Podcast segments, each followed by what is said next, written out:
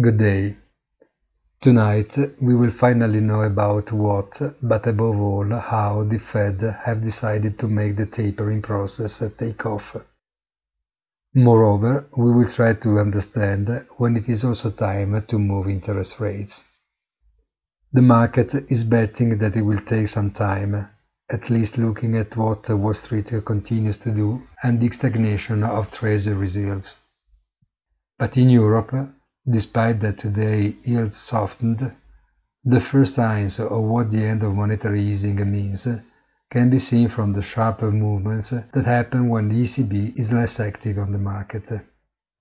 Even a few basis points more requested by the investors can mean enough in the perspective of the rolling over of debts that come to maturity, and the burden on the stock of public debt depends on the consistency of the latter in absolute terms and not as much as a percentage of the GDP.